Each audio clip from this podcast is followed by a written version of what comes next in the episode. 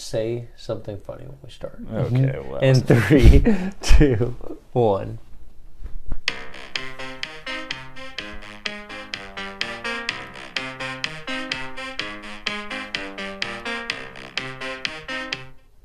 Welcome to the podcast. This is your one and only Do You Know the Mob?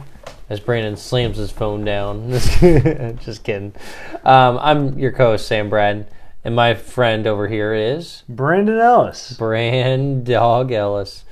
Brandon, you doing well?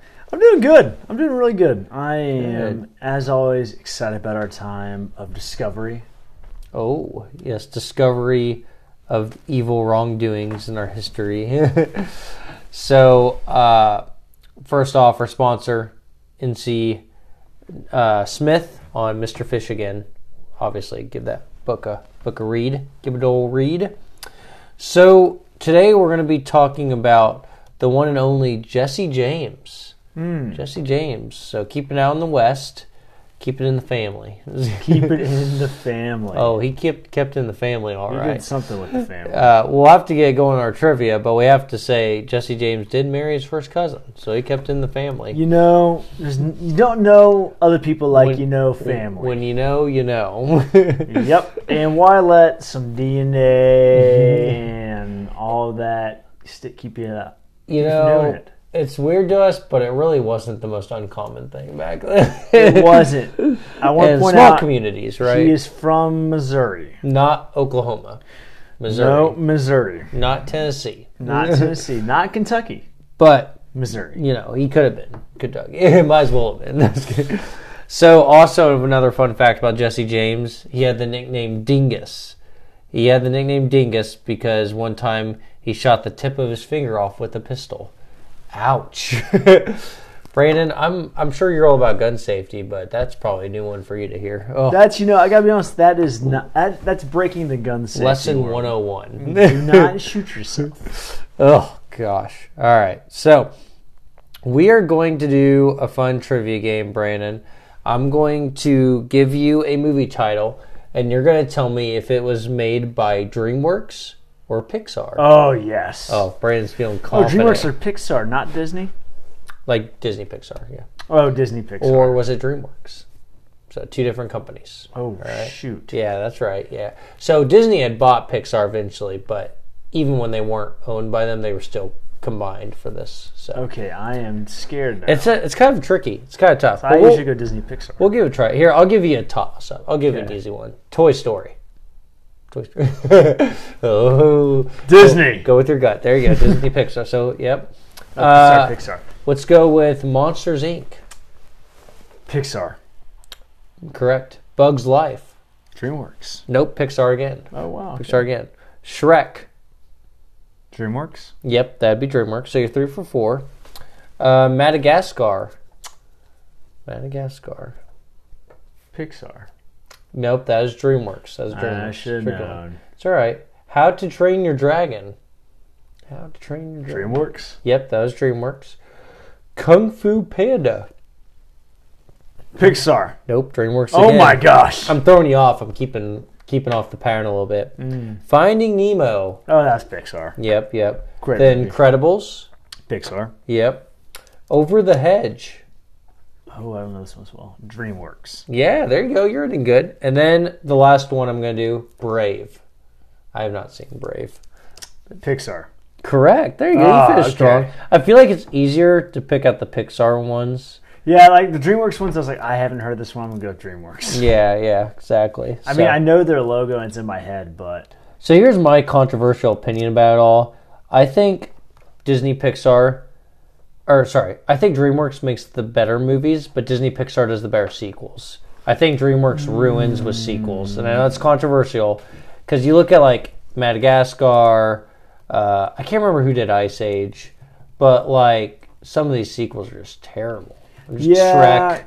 I don't know. I just like the first ones, and then after that, I feel like they're lame. But Dream, but Disney Pixar, like they did another Toy Story and it was good, or they did another Incredibles, it was good. So my thing with DreamWorks, I don't Nemo. know most of their movies now that I think about it. yeah, well there you go. Little- They little made Captain. Underpants the movie, Okay, that's not. and not that explains everything I just said.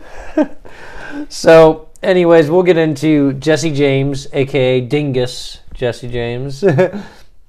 uh, so Jesse Woodson James is from the great state of Missouri. Missouri. I feel like lately we've been in uh, Kansas and Oklahoma and Texas range, but this is more of a Missouri story. So Jesse Woodson James was born on September 5th, 1847 in Kearney, Missouri. Jesse and his brother, also famous, Frank, grew up on a farm to a religious family. I wonder why. I feel like Jesse is a little more famous than his brother, but they're both just equally as bad. you know what I mean? They're all equal in this Yeah. story. Um, so Robert James was their father, and he was a Reverend Baptist minister. I feel like we've had some uh, PKs lately, some preacher kids lately. What can I you hate say? you hate to see it. hate You to see it. Sam's not going to be you. Mm, oh yeah, I'm just ready to ready to rob banks and shoot people. You know. I mean, I, it's pent up. Just uh, so their mother was named Zerelda Cole, and they met in her his dad and mom met in Kentucky. So maybe that's where they got the incest idea. I don't know. Uh, they made the move to Missouri because during the Civil War, their farm was attacked by Union soldiers. There was a belief that the Union. So the the bottom line of this story is Jesse and Frank James hated the Union. They were very Confederate supporters. Their family was, and it's probably because of stuff like this. The Union treated them poorly, so they had a deep hatred for them. Classic, right? So the family did own slaves, and they were Confederate supporters. Jesse married his first cousin, and during their honeymoon, they actually robbed a bank with his gang. So, nothing, I mean, Brandon, did you uh, have a good honeymoon? Anything exciting like that? I had a good honeymoon, but I don't know if it was that kind of excitement. So, uh, but before we got it back up, before they got into robbing banks and all that, at the age of 16, Jesse and Frank fought on the Confederate side. They were guerrilla soldiers uh, with Bloody Bill Anderson and William Quantrill. I don't know if you've heard of them. I have. Those are some mean guys. Yeah, so they that's probably where they learned some of their tactics, right? Yep. Uh, I see. Uh, the, I see the. We're relation. following the breadcrumbs. Following the breadcrumbs. So they had a real hatred for the Union side. Jesse was shot twice in the chest before he became a mobster, uh, and he survived. Really? Once was for trying to steal a Union soldier's horse saddle. So that'll get you. Wow. Um, but they were known as, in the group for being brutal to Union soldiers, and this started their path to robbing northern banks, trains, and stagecoaches. Um, so, Brandon, do you want to talk about how robbing trains specifically or stagecoaches kind of became a thing during and after the Civil War? Yeah, so after the Civil War, you see a massive rise in robbery. Um, specifically, you see a lot of it around trains in this instance. A lot of that was ex Confederates. Um, a lot of them actually from like the Missouri Kansas area that still wanted to kind of continue on uh, that war mentality from the Civil War. Uh, the first recorded um, Uh, train robbery. Yeah. anyway, sorry, was actually in 1866, uh, and it was in Seymour, Indiana. Of course. Uh, yep, you know, just gotta I point that at. up. And they held the train up, and they stole thousands of dollars. Um, and so what it I'm hearing is the South started it first. Yes, that that's what I'm gonna say. And over the period of like 1866 to 1910, there's an estimated around a thousand train robberies across the United States, specifically the Old West. Yeah. Did you see that there was a train robbery not too long ago in California? What? There's been some. Oh yeah, you have to look it up. They did. Uh, there's been some with. Um, I don't know. Just like they're saying, younger people, not necessarily gangs, but I guess it could be like literally stealing stuff off trains right now. Are- ridiculous. Are we going to do an episode on modern gangsters in California? Uh, well, you know, they may not be nearly as fun or exciting stories as these guys, but is, that's a little too soon. so. but some things never go away. You know. Some things don't. And Jesse James and his gang is part of actually participated in one in Missouri, which I Mm-hmm. don't know if you want to talk about that. You can go ahead. Yeah. So in 1874, so the Civil War ended in 1865. Mm-hmm. Um, we kind of talked about how Jesse James had continued to be involved in crime. Um, Mm-hmm. Fast forward to January 1874, uh, the James Younger gang was in Gads Hill, Missouri, and they robbed a train and stole twelve thousand dollars in cash, and that's in Mm-hmm. that time. So Yeah. so- Inflation, a lot more money now. yes. Yeah. Um, and how they did it is they entered this town of Gads Hill and they robbed the general store 1st And hmm. then afterwards, they proceeded to hold the townspeople hostage inside the store. And the train was expected to arrive around 4 o'clock that day. Mm-hmm.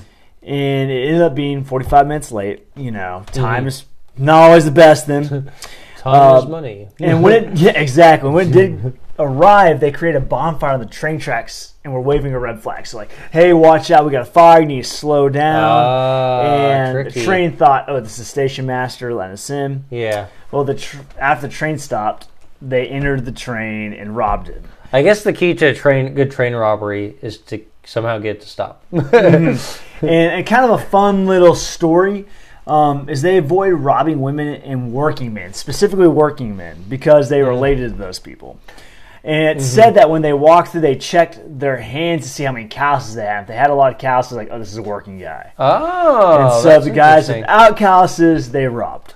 Yeah. Well, what's kind of interesting is the newspapers really crafted the whole Robin Hood image, and there's a little bit of truth to it, but a little bit of falseness to it because, like, yeah, maybe they were nice to Confederate workers, but they didn't exactly share their money. Like, Yeah, I don't think they were walking. a stretch. I don't think they were walking around handing people one hundreds. Yeah, yeah, exactly. So, um, so in eight, there's another story of their robbery, and it they really became known as the the the James Gang, for lack of better terms. But in 1873, that group uh, used stolen tools to pry open part of a track, pulling it aside with rope as the train rounded a blind curve.